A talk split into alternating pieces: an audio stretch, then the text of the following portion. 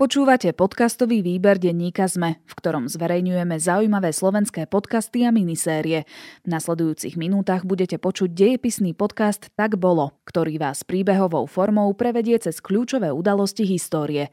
Ak chcete, aby sa aj váš podcast stal súčasťou výberu denníka SME, ozvite sa nám na výberpodcast zavináč petitpress.sk. S pánom Bohom idem od vás. Škaredý cigán!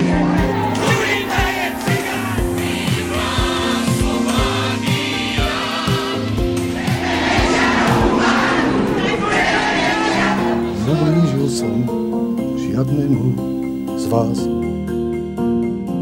Vítame vás opäť podcaste Tak bolo, kde sa cez príbehy obyčajných ľudí uh, približujeme k jednotlivým ukážkam z dejín. A dnes to bude také čerstvejšie, pretože sa pozrieme do 90. rokov a o tom, ako sa formovala samostatná Slovenská republika. Pri mikrofóne opäť vítam Juraja Jelenia. Ahoj. Dobrý deň. Juraj, toto bude pre teba možno taká osobnejšia téma, lebo ty si to všetko ešte pamätáš. Áno, áno, bohužiaľ si to pamätám, ale v zmysle takom, že už som starší, takže preto nie, že by tie roky boli zlé, to nie, ale z tohto hľadiska, že poukazuje to na vyšší vek môj. Ale však my si to pamätáme tiež o, a ja predpokladám, že ak rátame s tým, že naši posluchači sú hlavne z radou stredoškolákov, tak ty už si to moc nepamätajú. Asi nie a je to aj tak trošku problém, lebo v podstate aj ich učitelia podľa mňa majú trošku s tým problém uh, sa upratať do toho ponovembrového vývoja. vývoja. Uh, stále to nie je tak zhodnotené, čo je dôležité, čo nie je dôležité, takže mm, a ani pre nich to nie je ľahké mm-hmm. povedať uh, tie správne informácie. Je to vôbec štandard na stredných školách sa učiť o práve týchto nedávnych dejinách? No, štandardom by to malo byť, to, že či sa to stihne, lebo je to v podstate úplne na konci toho vyučovania. To je druhá vec, ale štandardom by to malo byť, tento moderný svet určite. Áno, preto sme sa rozhodli to zaradiť do nášho portfólia a teda kým naozaj skáčeme naprieč storočiami, tak, tak teraz to bude naozaj také niečo pre nás bližšie. E, poďme vstúpiť do tejto témy tým, že si vysvetlíme, čo sa dialo teda po revolúcii v roku 1989, o ktorej si ináč môžete vypočuť aj náš prvý diel, kde sme sa presne bavili o tom, že ako sa vyvíjali jednotlivé tie novembrové udalosti, tak dajme tomu sme v roku 1990 sme nejaké dva mesiace po revolúcii, hej, to znamená, že presne sme v roku 1990 a pripravujú sa prvé parlamentné slobodné voľby. Samozrejme chvíľočku to trvá, kým povznikajú prvé politické strany, vzniká kresťansko-demokratické hnutie, vzniká napríklad strana zelených, niektoré strany, ktoré tu existovali, napríklad komunisti, tak si sa trošku transformujú na to, aby, aby sa mohli zúčastniť demokratických voľb. stále sa budú volať komunisti, nie? Budú sa volať komunisti, hej, budú sa snažiť vystupovať tak trošku a ako moderná strana, oni sa potom úplne pretransformujú do strany demokratické lavice, ale to ešte bude trvať, mm-hmm. hej, to teda nie je určite pri týchto voľbách. Samozrejme objavujú sa nové tváre, ktoré majú nejaký súvis s tým novembrom 89 a samozrejme sú tu aj také staronové tváre, čiže napríklad Alexander Dubček, a prichádzajú tí tribúni revolúcie, či už je to teda Milan Kňažko alebo Budaj, Jedna postava, ktorá prichádza v januári 1990, bude minister vnútra slovenskej vlády národného porozumenia Vladimír Mečiar. Bol pôvodne podnikovým právnikom a... Jasné, okrem takýchto štandardných strán, ktoré možno poznáme, tak tam boli ešte také, také bizarnosti, lebo naozaj asi spoločnosť mala pocit, že teraz je, môžeme všetko, hej? že teraz sa môže diať naozaj všetko. Lebo teraz z toho politického hľadiska skutočnosti tie prvé voľby budú fenomenálne v tom zmysle, že sa objavia naozaj dneska by som to povedal subkultúry, eh, ktoré si zapozakladali politické strany. Objavuje sa strana priateľov piva, veľmi aktívna najmä v Čechách. Objavuje sa napríklad nezávislá erotická iniciatíva a, a desiatky strán Samozrejme aktivizujú sa národnostné menšiny, to je veľmi dôležité. Takže tie voľby, mm, aj tá prvá volebná kampaň, ona bola naozaj z dnešného hľadiska by som povedal, že groteskná, že tie volebné šoty, ktoré boli, no naozaj oboznamovali ľudí s nepoznaným svetom. No príklad, akože volebné šoty v televízii. Volebné šoty v televízii, pamätám si dieťa, čo sedí na nočníku a je nejakú výživu a nechcelo jesť ani za maminku, nechcelo za tatinka, nechcelo za babičku, nechcelo, ale za Československú stranu socialistickú chcelo, hej. A teraz neviem, či to bola tá strana, ale ten šot mi utkvel v pamäti, že niečo podobné bizarné som nevidel. No, každopádne tie voľby teda priniesli rekordnú účasť, uh, to bude až 95, cez, cez 95%, mm-hmm. to vlastne v dejinách nebolo, a tak je logické, že proste každý sa chcel tých volieb zúčastniť a asi to už ani nebude. Mm-hmm. No a... Iba, že by sme dostali do takej situácie ako po novembri 89. Áno, čo, áno, áno. Čo snáď sa nestane. Áno. A jeden rozdiel veľký bol aj ten, že e, tá hranica pre zvoliteľnosť boli 3%, nie ako dnes 5. Mm-hmm. Dávalo to, dávalo to možno priestor pre niektoré tie menšie strany. Voľby fungovali takým spôsobom, že sa volilo do Slovenskej národnej rady a Českej národnej rady. Jasne. A zároveň teda ešte do nejakých spoločných federálnych orgánov. To znamená, že z volieb vznikne slovenská vláda a česká vláda a zároveň teda Slovenská národná rada a nejaký český parlament. A šéfom slovenskej vlády sa stane už spomínaný Vladimír Mečiar, ktorý mm-hmm. medzi časom teda naozaj z neznámeho právnika sa stane pomerne známy politik hlavne tým, že teda veľmi aktívne vystupoval počas tej jary a stal sa takou tvárou eh, VPN, verejnosti proti, proti násiliu, to sme nespomenuli, vlastne ako favorit volieb. No a predsedom parlamentu a pred Slovenskej národnej rády sa stane František Mikloško, takže e, to bude vlastne taká prvá ponovembrová vláda zvolená z slobodných volieb. No. Uh-huh, to je teda rok 1990. Môžeme hovoriť v tomto čase aj o takom nejakom náraste nacionalizmu a takých tých um, uvedomovenia sa, že áno, my sme Slováci, Česi a tieto tendencie? No áno, určite. V podstate pádom komunizmu sa otvorila pandorína skrinka, alebo otázka, ktorá nebola dlho riešená, slovenská otázka. To znamená, že otázka nejakej rovnosti Čechov a Slovákov v štáte, či už ekonomickej, alebo, alebo proste politickej. Slováci majú v tej demokratickej spoločnosti majú pocit, že vlastne Česi im o nich rozhodujú, Naopak z tej českej strany prichádza taký motív, že doplácajú na Slovákov. Mm. Takže uh, naozaj dochádza, dochádza k takým vzájomným problémom a najskôr to vyústi pri spore o náz- nový názov štátu. Čiže to znamená, že naťahuje sa slovenská a česká vláda o to, ako sa bude volať spoločná federácia? Áno, tie debaty prebiehajú hlavne na pôde toho spoločného parlamentu, toho federálneho zhromaždenia a ide o to, že dovtedy sa štát volá Československá socialistická republika, no a to v tej novej spoločnosti už nebolo akceptovateľné. Ten eh, spor o názov štátu došiel do dejín ako pomočková vojna, kedy v podstate eh, sa mal do, medzi Česko a Slovensko vložiť nejaká pomočka. Slováci to chápali ako spojovník, Česi ako rozdielovník, hádka na dve zimy a v podstate z toho vznikol taký kompromisný názov Česká Slovenská federatívna republika ale mm, vlastne len to poukázalo na tie budúce problémy. Ty už teraz spomenul, že základ tohto konfliktu bola nejaká možno ekonomická nerovnosť, presne takéto národné cítenie. Ako vlastne sa dá porovnať česká a slovenská spoločnosť? Boli kompatibilné? Kompatibilné boli rozhodne, ale neboli rovnaké, to isté. Pádom socializmu pádom celej eh, vlastne Rady vzájomnej hospodárskej pomoci, proste pádom celého východného bloku a padli trhy, na ktoré bolo nastavené hlavne napríklad eh, zbrojárstvo a strojárstvo, ktoré bolo situované hlavne na Slovensku. To znamená, tieto ťažké podniky prišli o trhy a tým môžeme kľudne povedať, že tá slovenská ekonomika, slovenská časť ekonomiky bola vystavená v hlbšej kríze ako ako tá česká, takže toto bol napríklad e, rozdeľujúca, rozdeľujúci fakt. Boli tu pomerne veľ, veľké ekonomické rozdiely, tak by som povedal. A ono sa potom veľmi rýchlo prejaví aj po tom rozdelení republiky. Mm-hmm. To je taká uštipačnú poznámku, že boj proti komunizmu na Slovensku bol taký akože menej intelektuálny v Čechách viacej a doteraz mali komunistov v parlamente. Áno, áno do, mali, mali. Ale gratulujeme, teda mali, podarilo sa im sa ich zbaviť. Áno. Dobre, takže do čoho to vyústilo tento konflikt? riešia sa tu otázka takých kompetencií. Je tu, bol tu prijatý tzv. kompetenčný zákon. Veľmi v rýchlosti v podstate išlo o to, že či budú mať e, väčšie kompetencie federálne orgány alebo národné orgány. A k dohode jednoducho neprichádzalo. E, do toho prichádzajú e, ďalšie voľby, respektíve prvé odvolanie Vladimíra Mečiara na Slovensku. Toho odvolali prečo? A to odvolali pre konflikty v rámci vlastnej vlády. Teda dostal sa do konfliktu aj s vedením VPN. A v tom roku 1991 bude e, odvolaný alebo teda táto vláda padne. A to ale mu nezabráni vytvoriť novú stranu, ktorá sa bude volať Hnutie za demokratické Slovensko a táto zase e, s absolútnym prehľadom v júni, v júni 1992 vo voľbách zvíťazí. To už teda znova ako keby Mečiar následne do rozbehnutého vláku rokovaní o, už môžeme kľudne povedať, rozdelení štátu. Uh-huh. Bola to taká hlavná myšlienka jeho kampane, teda kampane HZDS, že nie. samostatná republika? Môžeme kľudne povedať, že už v tomto čase sa tam eh, viezol na myšlienke tej slovenskej, toho slovenského nacionalizmu pôvodne, ale za to nebol. Pôvodne mm-hmm. teda bol za usporiadanie ako v rámci federácie Kľudne môžem povedať, že už v júni sa situácia zmení natoľko, že republika sa nedá nejakým spôsobom zachrániť. Bude totiž to prijaté tzv. vyhlásenie zvrchovanosti Slovenskej republiky.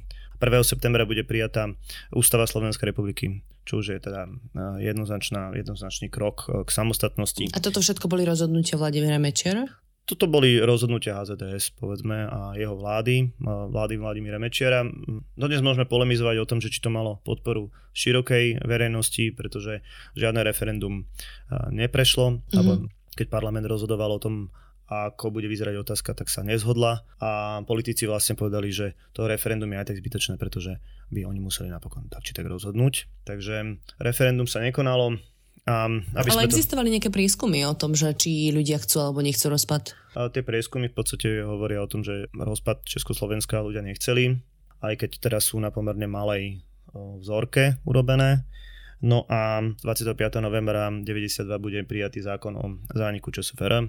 No a 1. januára 1993 vzniknú na mape Európy dva nové štáty, Slovenská republika a Česká republika. Jasne. My sa ešte teda pozrieme trošku viacej na e, tie rokovania, poďme sa pozrieť do Willy Tugendhat cez jeden náš príbeh, kde sa vtedy stretol v lete a diskutoval o rozdelení Československa Vladimír, Vladimír Bečer s Václavom Klausom. Václavom Klausom, vlastne predsedom Českej vlády, zároveň teda predsedom ODS dnes. 26. augusta 1992 denník Marie Nágelové, asistentky brňanského primátora Václava Mencla. Celý život som pracovala pokojne a systematicky a aj pri tejto mimoriadnej udalosti som sa o to usilovala. Bola som však v skutočnosti nadšená, že som mohla byť pri niečom takom dôležitom – Dôležité udalosti si pamätám podľa toho, čo som mala oblečené a 26. augusta som mala vanilkový kostým s bežovými lodičkami a drobnými zlatými náušnicami. Pod záštitou úradu primátora Mencla sa mali vo vile Tugendhat stretnúť Václav Klaus s Vladimírom Mečiarom, aby sa na rokovaniach dohodli na ďalších politických krokoch a osude našej krajiny. Vo vile sme boli od skorého rána, pripravení na všetko. Prvý prišiel pán premiér Klaus – Pýtali sme sa ho, kde máme miesto rokovania pripraviť, poobzeral sa, vybral miesto pod stromom v záhrade a my sme tam nachystali sedenie. Dovtedy šlo všetko ako po masle, až kým za mnou neprišiel pán Jirásek, vedúci reštaurácie hotela Internacionál. Celkom bledý, až som sa preľakla, že omdlie. Hotel Internacionál zabezpečoval na celé podujatie občerstvenie, avšak auto, ktoré viezlo do Vily Koláča, havarovalo. Šofer sa nezranil, ale koláče sme už delegáciám naservírovať nemohli, takže sme ich museli nechať napieť znova. Rokovania trvali dlho a z napätého očakávania sa postupne stalo netrpezlivé pokukovanie na hodinky a potom už len čistá únava. Bolo to až tesne pred polnocou, keď sa páni Mečiar a Klaus postavili pred novinárov a oznámili. K 1.1.1993 predpokladáme, že by vznikla Republika Česká a Republika Slovenská ako dva štátne útvary. Do konca života si budem pamätať, že som bola pri tom. Čiže sme v Novej republike, vzniklo Slovensko, veľké oslavy na Nový rok. Ty si to pamätáš? Bol si tam? Nebol som tam, bol som... Kde bol, si bol? Bol som niekde na lyžovačke v tom čase, ale teda pamätám si to, ako to bol televízny prenos. A Vladimír Mečiar, ako predseda teda slovenskej vlády, vystúpil na námestí Slovenská národná povstania a samozrejme bola inštalovaná vlajka a bola tam prítomnosť cirkvi a ďalších politikov, samozrejme spievala sa hymna, takže áno, boli to, boli to pomerne veľké oslavy. Cítil sa Vladimír Mečiar uh, taký záslužný za to, že, že to je jeho zásluha, že vznikla samostatná Slovenská republika? Dával to nejako najavo? Celkovo áno a celkovo myslím si, že aj tá celá vládna koalícia sa titulovala do takého toho, že oni zrodili ten štát a vtedy sa to chápalo ako vrchol dejín. Hej, že Slováci dosiahli vlastne vlastný nezávislý štát a, a ako keby po nás už nič nepríde. Samozrejme, bol taký okamih. Um, Tí, čo boli v opozícii, boli považovaní, možno povedať, za nepriateľa štátu, aj keď uh, je to veľmi, veľmi nadnesené, ale bol, im bolo vyčítané, že jednoducho sa na tom vzniku štátu nejakým spôsobom nepodielali. Samozrejme, čo bolo prvé nutné spraviť, tak uznanie medzinárodným spoločenstvom. To trvalo nejako dlho? To bolo veľmi rýchlo, napriek tomu, že tu boli rôzni skeptici a hovorili o možnom vojenskom konflikte s Maďarskom a, a ekonomickými problémami, tak tieto obavy sa, chvála Bohu, nenaplnili a, a aj, aj to medzinárodné uznanie prišlo veľmi rýchlo. Naozaj všetky tie dôležité mocnosti Slovensko uznali poda, po, podobne ako Českú republiku. Tak asi bolo aj zaujímavé to sledovať, že v akom mierovom konaní sa rozpadla tá republika, nie? Áno, v porovnaní s tým, čo sa dialo napríklad, alebo začínalo, začínalo diať v Jugoslávii, alebo teda akým eh, spôsobom sa eh, rozpadávala Jugoslávia, tak eh, to bolo v tom čase jednoznačne bráne ako veľmi pozitívny prístup a dávalo, dávalo sa to v závzor aj rozpadajúcemu sa sovietskému zväzu a podobne, akože to bolo veľmi, veľmi chápané pozitívne v, tej, v tom čase vo svete. Takže určite. Jeden z prvých krokov, ktorý bolo treba vyriešiť, eh, bola voľba prezidenta, pretože Václav Havel už teda nemohol byť ďalej prezidentom.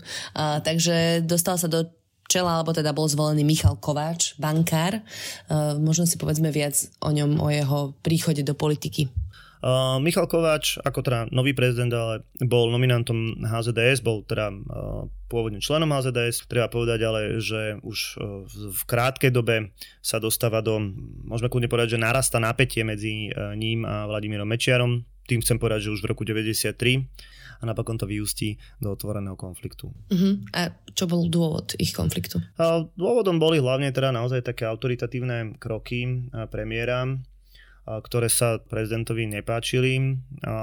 Aj kvôli tomuto vlastne prednesie pomerne kritickú správu o stave republiky. Uh-huh. No a bude to mať za následok, že 14. marca 1994 e, bude vláde Vladimíra Mečiara vyslovená nedôvera, čiže druhýkrát Vladimír Mečiar vlastne stratí svoj post a bude inštalovaná nová vláda z iných stran, Úradnícka vláda. O, nebude úplne úradnícka, bude to vláda, ktorá, ktorá bude zložená z bývalej opozície, tak by som povedal, ale teda bude jasne rozhodnuté o predčasných voľbách, ktoré sa budú konať v septembri 1994. To už je teda prezident v, v otvorenom konflikte s Vladimírom Mečiarom a teda Mečiarovi sa dostane do týmu veľmi zaujímavá postava politického marketéra. Áno, dostanem, dostanem. Fedor Flašík v tomto čase reálne už pracuje na celkom bombastický politickej kampani eh, na to, v akom roku sme. A vznikne tá pieseň Vivat Slovakia, Uh-huh, to je tak. Môžete si to nájsť na YouTube, je to súbor politikov z HZDS,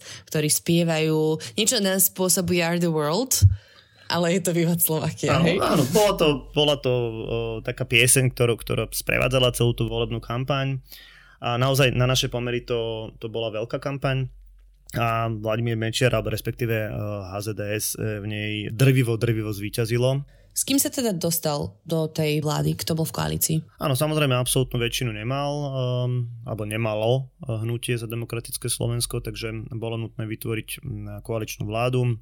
Skladala sa teraz HZDS, Slovenské národnej strany a Združením robotníkov Slovenska. Bola taká, môžem povedať, že jednorázová strana, ktorej takým veľkým predstaviteľom bol Lupták, bola taká známa postavička, on mal taký zvláštny žargón trošku, ale, ale teda... Uh, bola zvláštny to... žargón, akože... Um, on teda veľmi často používal slovo keľňa, respektíve aj ten, aj ten, aj ten predmet a um, určite mal teda za sebou nejakých voličov, ale v rámci toho koloritu tej, tej politiky pôsobil celkom komicky. Uh-huh. Asi, asi tak by som povedal. Ale dobre, no, vznikne táto vláda. Samozrejme pre Michala Kovača uh, bude veľmi ťažké vymenovať túto vládu, keďže predtým Vladimíra Mečera otvorene, otvorene kritizoval. Dokonca teda dvaja poslanci HZDS prídu za ním, aby abdikoval, mm-hmm. že jednoducho neplní svoje právomoci alebo neplní, neplní svoju funkciu.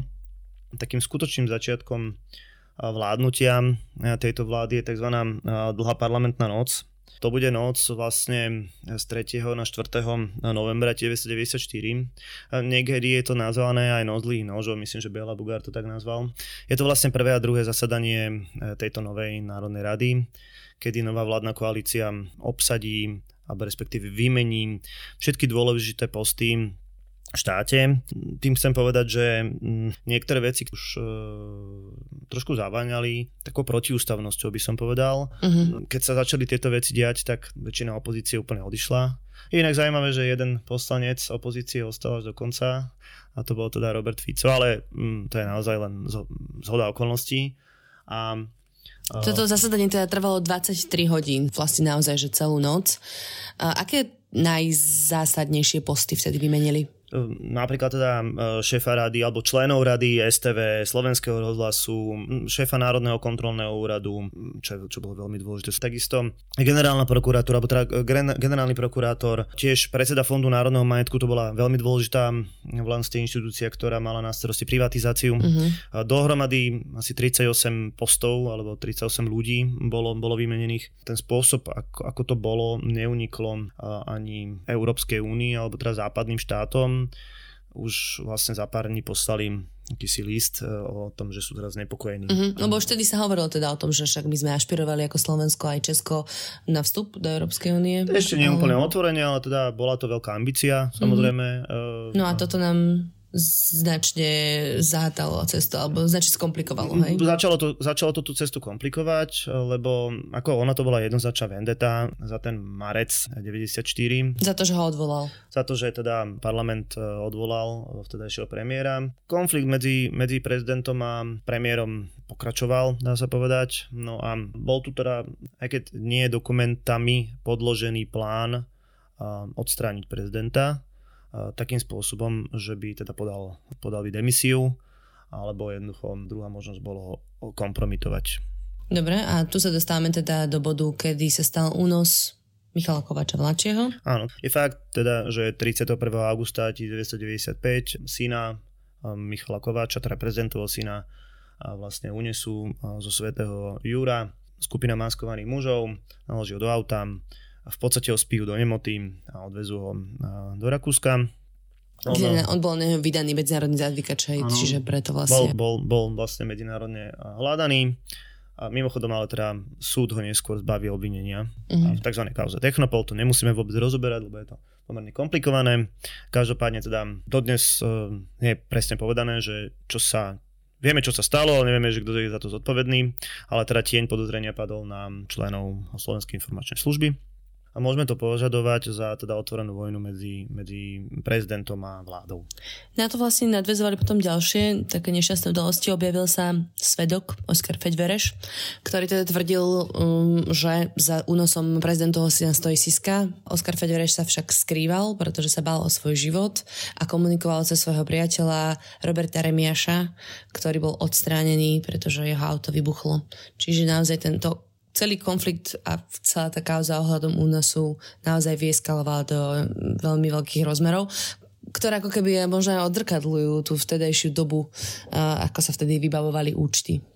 Áno, tak v tom čase teda vybuchlo viacero aut a ono to mohlo mať aj, možno, možno to evokovalo nejakú mafiánsku vraždu, ale teda tým, že ten Robert Remiáš bol tou spojkou, tak objavili sa okamžite špekulácie a teda neskôr by som možno povedal také nepriame dôkazy na to, že e, za tým stála informačná služba za to vraždou. Dá sa hovoriť o tom, že nejakým takýmto podobným spôsobom o, sa zastrašovali aj opoziční novinári napríklad? E, viacerí, určite, môžeme povedať, že opoziční novinári. No, novinári, ktorí teda e, sa snažili kritizovať tedajšiu vládu. No a teraz kto za tým stal? Lebo akože to často vyzeralo ako útoky z podsvetia? To je veľmi ťažká otázka, pretože tam prebiehali rôzne súdne spory a pokiaľ viem, tak e, viaceré nedobehli. Čo sa týka samotného únosu e, prezidentov syna e, vieme, že neskôr budú vydané tzv. mečerové amnestie. Jednoducho diali sa veci, ktoré v klasickej vlastne spoločnosti nemali, nemali miesto. A podľa mňa jedným z vrcholov bol aj taký prípad bývalého poslanca HZDS Františka Gaulidera. On, on odišiel z HZDS preto, lebo nesúhlasil najmä teda s riadením SIS a jeho vlastne poslanci protiústavne zbavili poslaneckého mandátu. Mm-hmm. A celá tá kauza trvala asi rok. Napokon teda ústavný súd e, rozhodol, že bolo to protiústavné. V podstate tu išlo vyslovene o právny štát, o to, že či sa... Či, sa... či budeme postupovať podľa pravidiel, ktoré ano, nám dáva ano, ústava, ano. alebo si budú robiť, čo chcú. Kľudne to môžeme tak povedať. Samozrejme, ten ústavný súd napokon nejak rozhodol, takže ten, ten právny štát sa napokon ako keby udržal, len mm-hmm. naozaj vy, ja by som povedal, že to otváralo množstvo otázok. Hej. No a samozrejme ten západný svet a povedzme, že Európska únia na to vlastne veľmi reaguje a vyústi to do toho, že v júli 1997 Slovensko nedostane pozvánku na prístupové rokovania do NATO a teda v podstate ani do Európskej únie. Pričom všetky ostatné okolité štáty dostali? Pričom ostatné oh, postkom, nie, postkomunistické krajiny ako Polsko, Čechy a, a Maďarsko dostali, takže to bola vec, ktorá bola teda už jasným mementom. Mm-hmm. Zároveň teda vtedajšia vládna garnitúra sa s tým nejakým spôsobom musela vyrovnať a hovorila o tom, že teda Slovensko malo byť nejak neutrálne. Vlastne obhajovalo sa hlavne dobrými makroekonomickými výsledkami. To bola inak veta, ktorá dosť často znela v tom čase dobré makro, makroekonomické ukazovatele. Tak, no. Uh-huh. A keď si sme spomínali také útoky na tých opozičných novinárov, respektíve na novinárov, ktorí kritizovali vládu, tak v akom stave vlastne boli vtedy médiá? Bo však sme si hovorili, že do čela STV, slovenskej televízie, sa dostal človek priaznivý vláde. No tak tieto verejnoprávne médiá, tak tie jasné, že boli provládne a okrem toho teda existovali aj problémne noviny, si také najznámejšie boli mm, Slovenská republika. A samozrejme existoval bulvár, to je, to je jasné. A existovali samozrejme aj opozičné, opozičné noviny. Ale e, z tých televízií to bol problém. Samozrejme, že existovali rôzne súkromné televízie v minulosti, ale žiadna nejaká mainstreamová alebo žiadna nejaká taká väčšia televízia až teda do toho roku 1996, kedy parlament o tom rozhodol a naozaj v tom auguste vznikne Markiza, televízia Markiza, ktorá určite mala povolenie od vlády, určite mala povolené, povolenie teda vysielať, musel s tým súhlasiť nejakým spôsobom mm-hmm, štát. Mm-hmm. A podľa môjho názoru tak postupne e, v priebehu e, roka, roka aj pol prechádzala e, vlastne ako keby na opozičnú stranu. Alebo teda kritizovala ano. viacej intenzívne konanie vlády. Aj, snažili sa o nejaké, povedzme, že investigatívne novinárstvo a stali sa v podstate momente sa stali veľmi sledovanými a mm, televízne noviny asi, asi v skutočnosti boli najsledovanejšou reláciou. A, a všetko to potom samozrejme aj vyústí do takej kauzy Gamatex, kedy krátko pred voľbami v roku 98 dochádza k, vlastne k obsadeniu Markízy a otvorenému v podstate takému malému ľudovému protestu pred, uh, v priestoroch Markízy, čo možno voľbám v 98. trošku pomohlo, respektíve určite to vtedajšej vládnej garnitúre nepomohlo, pretože proste v televízii boli otvorené protesty proti Mečiarovi. Áno, to už sa ďalej rozberá v našom príbehu.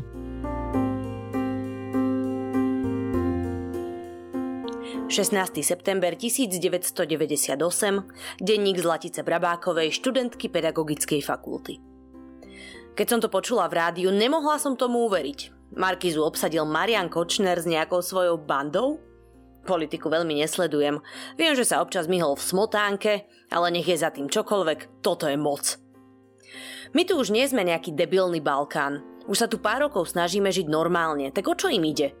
Už dva roky pozerám len Markízu. Je to podľa mňa jedna z troch najlepších vecí, čo sa nám po nežnej stali. Normálne handry, normálne jedlo a dekahity na Markíze. Ale nie. Vedia viem, aké dôležité sú normálne správy, aj voľby, aj všetko. Voľby sú o dva týždne a prvýkrát už budem môcť voliť aj ja. Oco hovorí, že musíme Mečiara kopnúť do riti, takže u nás v tom máme jasno. No ale späť k tej Markíze. Je streda. Ale keďže sa nám semester ešte nezačal, všetci sme doma. Aj Maja, ktorá ide rovnako ako ja na pedagogickú. Zbehla som za ňou o poschodie nižšie. Rádio nehralo, ale hneď sme ho zapli a počkali na najbližšie správy. Hovorili tam, že vraj Anna Ganamová v spravodajstve oznámila, že ich obsadili a že vyzývajú ľudí, aby prišli brániť Markízu. Neváhali sme. O 15 minút sme sa stretli pred domom a kráčali sme na zastávku. Prestúpili sme na patrónke, kde to už bolo husté. Prestupovalo tam aj kopec deciek, ktoré už boli v Mlínskej a tiež sa im v pondelok začínal semester. Natlačili sme sa do autobusu a v Záhorskej sme zo zastávky skoro bežali. Neviem presne, koľko tam bolo ľudí, asi stovky, možno tisíc. Niekto čo si čítal do megafónu, ale poriadne som nerozumela. Chytila som Maju za ruku a drali sme sa dopredu. Bolo tam kopec mladých ľudí, Niektorí mali dokonca transparenty. Počas nežnej mi naši nedovolili ísť na námestia. Bola som ešte malá, báli sa. Ale takto nejako som si to predstavovala. Keď Dav začal skandovať Markízu si nedáme, pridali sme sa z plného hrdla. K médiám som ešte ináč chcela spomenúť, že bolo veľmi aktívne Radio Twist. Uh-huh. A fan rádio? Fan rádio. Uh-huh.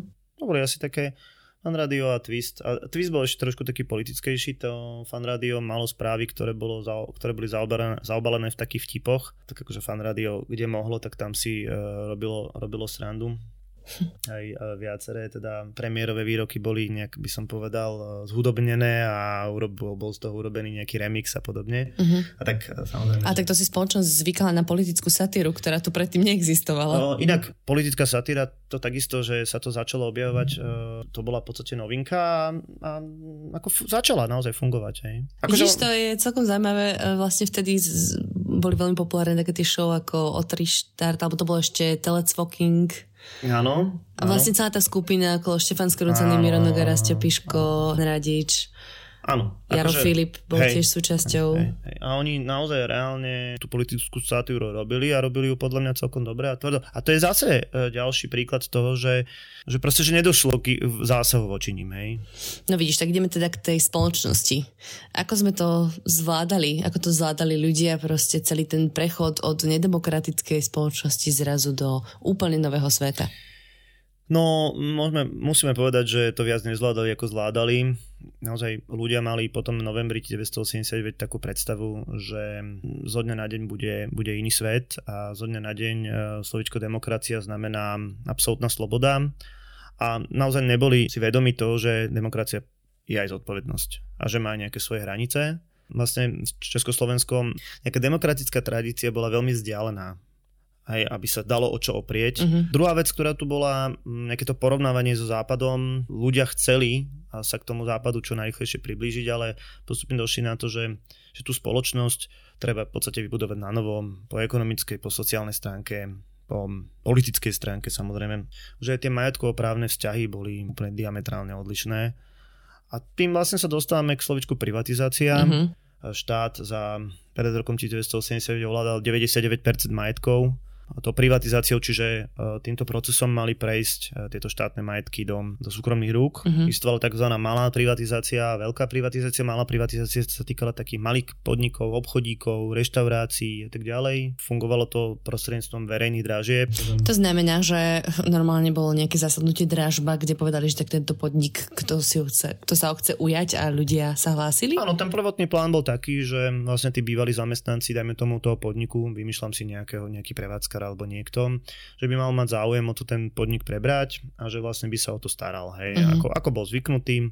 Problém bol v tom, že ono to veľmi rýchlo prestalo fungovať, pretože skupiny špekulantov sa množili a mnohokrát vlastne presvedčali o tom, o tých, tých skutočných záujemcov, aby neprihadzovali, respektíve ich povedzme uplatili, alebo mnohokrát sa im aj vyhrážali. Takže musím, môžeme povedať, že naozaj reálna dražba sa mnohokrát zmenila práve na tú Holandsku, kde sa vlastne ide do minusu. A treba povedať aj to, ľudia na to podnikanie ešte e, neboli celkom pripravení a mnohé tie podniky, aj tieto maličké podniky pokrachujú. No ja mám pocit, že teda slovo privatizácia má negatívny kontext v našej spoločnosti. Je to preto, že sa práve takýmto spôsobom dostali nesprávni ľudia k majetkom?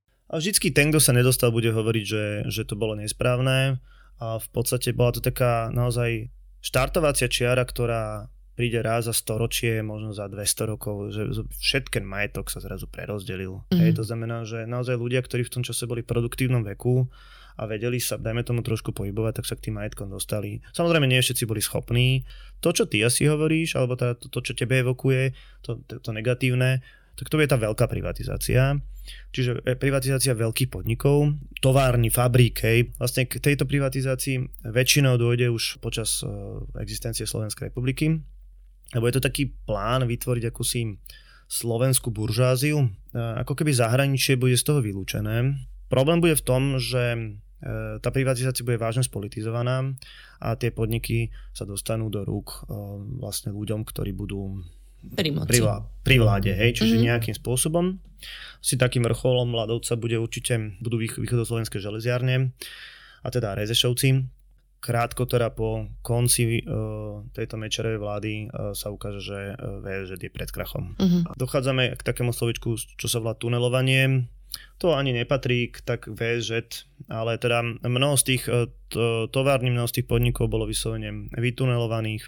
To znamená, že tie zisky boli doslova kradnuté. Strategické podniky sa budú vlastne privatizovať po 99. a to je tiež otázka, ale to už teda je iná éra trošku. A to už je tiež otázka, že teda či sa mali alebo nemali. Dodnes je to taká otvorená vec. Jasné.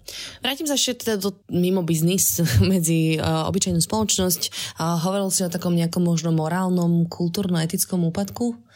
Bolo to taká nejaká frustrácia z toho, že sme naozaj, že ľudia nevedeli, čo majú robiť, že zrazu to bolo také celé bezvýchodiskové, že OK, tak je to demokracia, ale nemáme sa až tak dobre? Úpadok to bol, ale úpadok to bol z iného hľadiska. Tie 90. roky boli podľa mňa veľmi pekné a nie preto, že som bol mladý, ale proste preto, lebo priniesli naozaj uh, úplne nové rozmery a tá demokratická spoločnosť naozaj dávala, dávala veľké možnosti cestovania, hej, aj toho podnikania, len sa to proste ľudia museli naučiť. A preto ja mám niekedy taký pocit, že ľudia na tom nadávajú, lebo sú sklamaní, ale naozaj vychádza to z toho, že proste ľudia chceli strašne veľa hneď. Mm-hmm. A možno z tohto mm, existuje nejaké sklamanie, ale v žiadnom prípade by som nepovedal, že teda tie 90 roky boli nejaké teda, že obdobím dezilúzie. Objavili sa fenomény, ktoré tu dovtedy neboli, najmä teda kriminalita. To bol problém, ktorý začal už e, začiatkom 90. rokov, keď dochádza e, k amnestiám, e, tzv. Havlovým amnestiám, kde budú vlastne dostanú sa na slobodu ľudia, ktorí boli reál, reálne proste kriminálnici a na toto proste tá spoločnosť nebola pripravená, aby sa pomerne veľké množstvo takýchto recidivistov dostalo do spoločnosti. Veľmi stúpla kriminalita mladých ľudí. To, akože, to je fenomén, ktorý to tu vtedy nebol. Lebo mali pocit, že sú pod menšou kontrolou? Lebo mali menšiu úctu k zákonu, tá spoločnosť e, to chápala zrazu inak. Prudko narastla nezamestnanosť, to bol fenomén, ktorý dovtedy vôbec neexistoval. Uh-huh, všetci museli byť zamestnaní. Všetci museli byť zamestnaní a zrazu sa proste objavujú v niektorých regiónoch no, naozaj vysoké čísla nezamestnanosti. Toto sú také fenomény. No a, a zároveň teda, čo je vec, tak organizovaný zločin. To, to sa mnohokrát evokuje v súvislosti s 90. rokmi, že teda organizovaný zločin a povedia sa, že divoké 90. roky. Mm-hmm, mafia, hej. Mafia. Ako určite No a ako sa tu zobrala teda mafia? Zobrala, no. V podstate išlo o to, že kapitalizmus prichádzajúci má isté trhy, povedzme, že podsvetie mm-hmm. a tieto vyprázdnené alebo dovtedy nejakým spôsobom nezabrané polia zabrali nejakým, teda nazvime ich slovenským mafiáni. Väčšina z nich boli uh, teda bývali, ja neviem, vexláci alebo uh, vyhadzovači, alebo ešte ich spájala aj taká vec, že boli teda karatisti, judisti, uh, zápasníci jednoducho vedeli sa nejakým spôsobom obracať. Uh-huh, uh-huh. Násiliem nebolo nejak cudzie. Niektorí z nich využili privatizáciu, niektorí z nich naozaj využili nejaké tie svoje konexie a najmä úplne v začiatkom 90. rokov sa správajú veľmi brutálne, až, tak, až takým primitívnym násilím, kedy, ja neviem, boli proste prípady, neplatili taxikárom, v reštaurácii sa rozhodol, že nezaplatí, tak nezaplatí, vybral si dievča na, na diskoteke a proste uh, kamarát, nekamarát, pôjdeš so mnou horšieho. No potom samozrejme výpalné.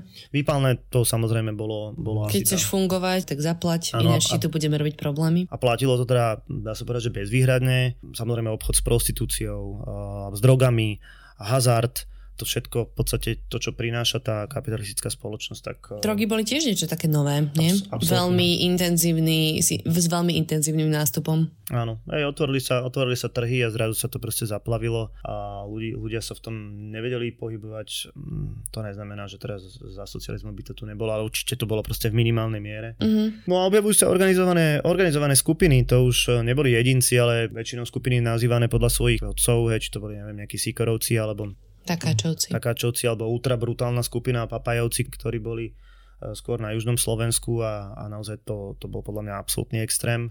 A samozrejme nemôžeme zabúdať ani na Mikuláša Černáka, hej, ako tako, naozaj hovorilo sa o ňom ako o bossovi. No a s rastúcou mocou a budú prichádzať k mafiánskym vraždám, alebo teda k takému čisteniu toho, toho podsvetia, takže to bola tiež vec, na ktorú spoločnosť len tak s otvorenými ústami a vlastne pozerala, že tu vybuchlo auto a tam niekoho zabili s, s samopálom a podobne. E, môžeme povedať, že ten organizovaný zločin e, už tej druhej polovici 90 rokov je taký inteligentnejší. Mm. Že, že už, že už je možno... sofistikovanejší. Mm-hmm, no. mm-hmm. Ale už to nie je taká tá prvotná brutalita a prvotné áno, násilie, áno. ktoré sme tu mali a ktoré si spomenieme aj v našom ďalšom príbehu. 6. júl 1995, spomienka Pepeho, pravej ruky Bosa Kovarského. Celé toto sa začalo pred viac ako pol rokom, keď to Tuty prehnal. Teda, Tuty to preháňal v jednom kuse, ale keď sa do toho nedobrovoľne musel zapojiť Kovarský, bolo mi jasné, že sa to skôr alebo neskôr skončí. Ale že sa to určite neskončí dobre. Tuty bol tupé hovado. Bol viac v base ako vonku.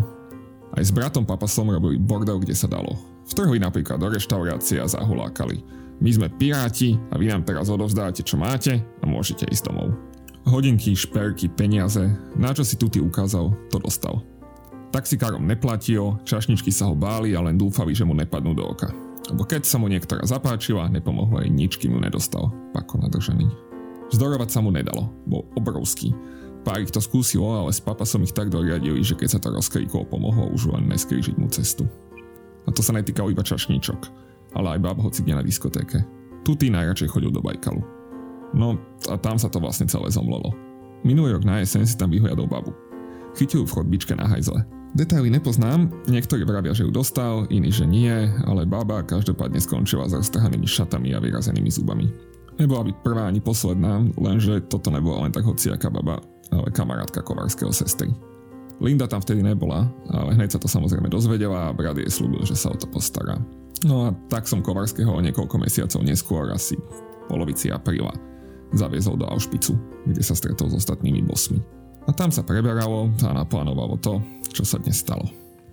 Tuty s papasom išli okolo po jednej po Štefanovičovej vo svojom červenom citrone, keď zrazu vyletel do vzduchu. Náhodou som bol krátko popol na Žilinskej, Tela oboch zbierali fízly po kúskoch. Poďme sa celé nejako uzavrieť túto éru 90. rokov, divokých.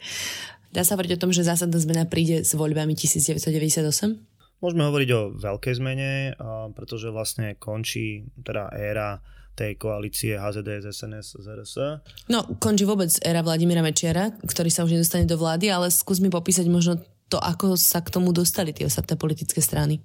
Mm, Vladimír Mečar sa ešte raz dostane do vlády, keď nej nebude sedieť, ale teda bude, uh, bude v koalícii spolu so Smerom. A ja jasné, ale sa. myslím teraz, ale, že na hej, 8 rokov bude odstavený. Tak. Áno, hej. Um, zmena je to v tom, že opozícia e, veľmi mobilizovala síly, povedzme od roku 1997, kedy pospájala naozaj viaceré strany a vzniká Slovenská demokratická koalícia SDK, uh-huh. ktorá sa stáva takým lídrom opozície a jej lídrom zase teda Mikuláš Zurinda. Spolu samozrejme sú tu ďalšie strany, je tu tá už trošku spomínaná strana Demokratické lavice, je to taká uh, strana na jedno použitie. Uh, máme tu teda maďarskú koalíciu, Takže uh, už pred voľbami môžeme povedať, že uh, sa nám tu celkom vyrysovala nejaká schopná opozícia. Tá kampaň pred voľbami v roku 98 bude naozaj, by som povedal, veľmi ostrá a Michalovi Kovačovi sa skončí funkčné obdobie uh-huh. a parlament sa nechcel a nedohodol na jeho nástupcovi, tak jeho právomoci vlastne prevzali Vladimír Mečiar ako predseda vlády. To bolo ešte pred voľbami. To bolo ešte pred voľbami. A v rámci tohto celého sa objavujú známe hodiny na Hoďovom námestí, ktoré štandardne ukazovali čas a zrazu v jednom momente začali ukazovať vlastne počet dní, koľko ostáva prezidentovi do skončenia v úrade. A už to bola som... taká pomsta Mečiara, Michalovi Kovačovi. Je jedna z vecí, samozrejme. Druhá vec, teda, ktorá bola, tak to boli tie amnestie, ktoré sa týkali uh, únoscov a obvinených z únosu Michala Kovača mladšieho a, a teda toho zbaraného referenda. Uh, každopádne, ja by som sa vrátil k tej, tej volebnej kampani, ona bola naozaj pomerne uh, brutálna a v tom čase napríklad Mikuláš Zurinda sa prezentoval ako cyklista, tak uh, sa viem, že niekde rozsypávali pripínačiky na to, aby teda neprešiel. Samozrejme, aby sme boli zase objektívni, zase strana SDK tiež v rámci programu slúbovala nesplniteľné ako napríklad ja neviem, 200% zvýšenie platu a, a podobne. Každopádne teda v septembri sa tie voľby budú konať. Vladimír Mečer, alebo teda uh, HZDS zvíťazí vo voľbách ale s veľmi malým rozdielom práve na SDK.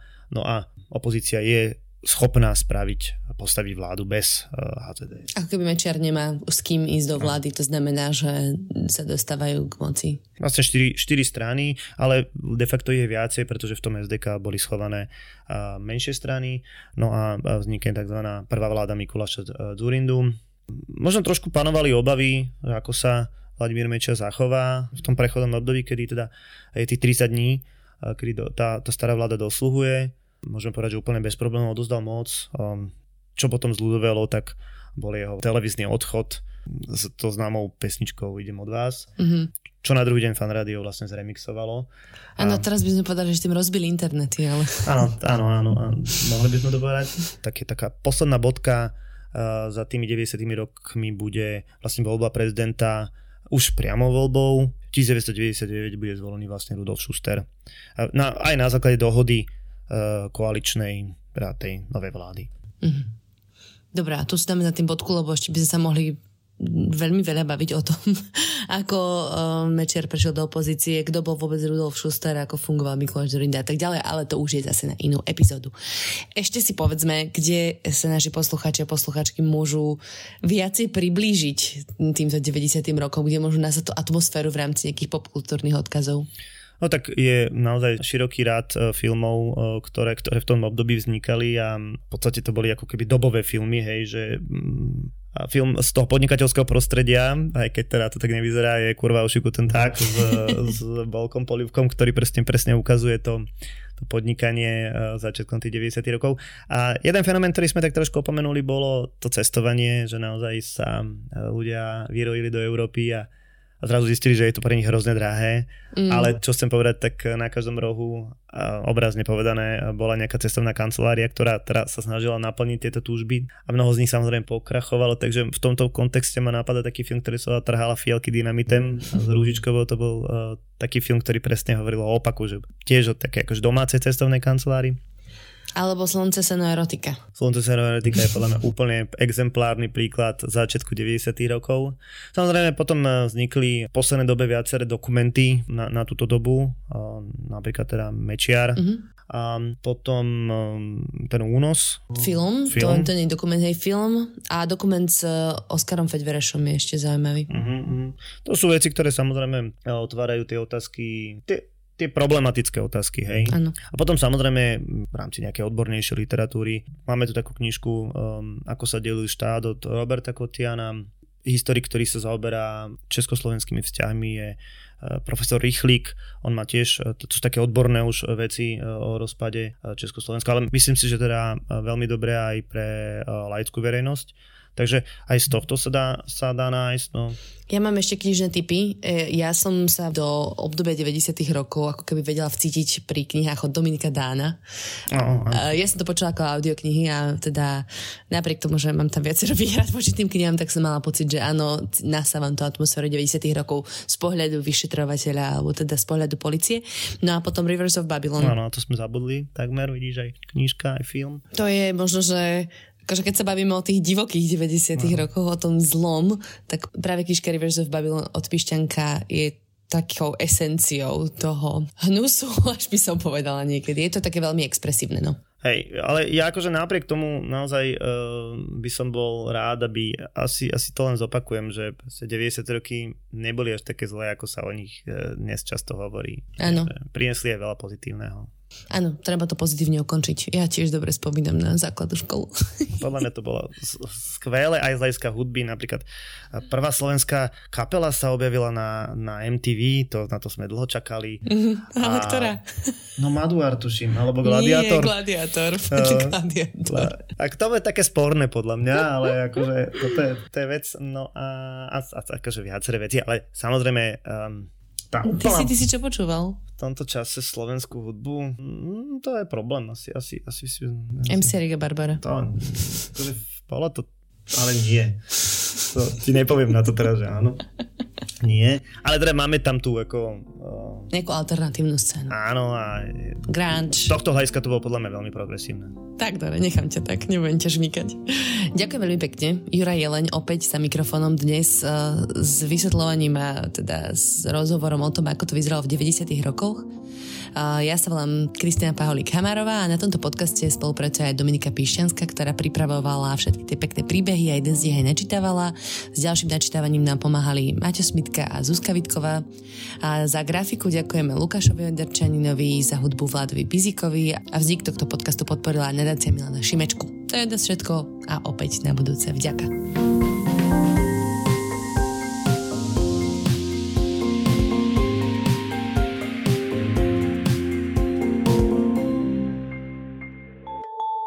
Veda nám ukazuje, že okolo seba vidíme len 4% vesmíru. Veda nám hovorí, ako sa zo šikovných primátov za milióny rokov stali moderní ľudia. Veda nám prináša vakcíny a lieky, uľahčuje život, naznačuje, ako bojovať s klimatickou zmenou.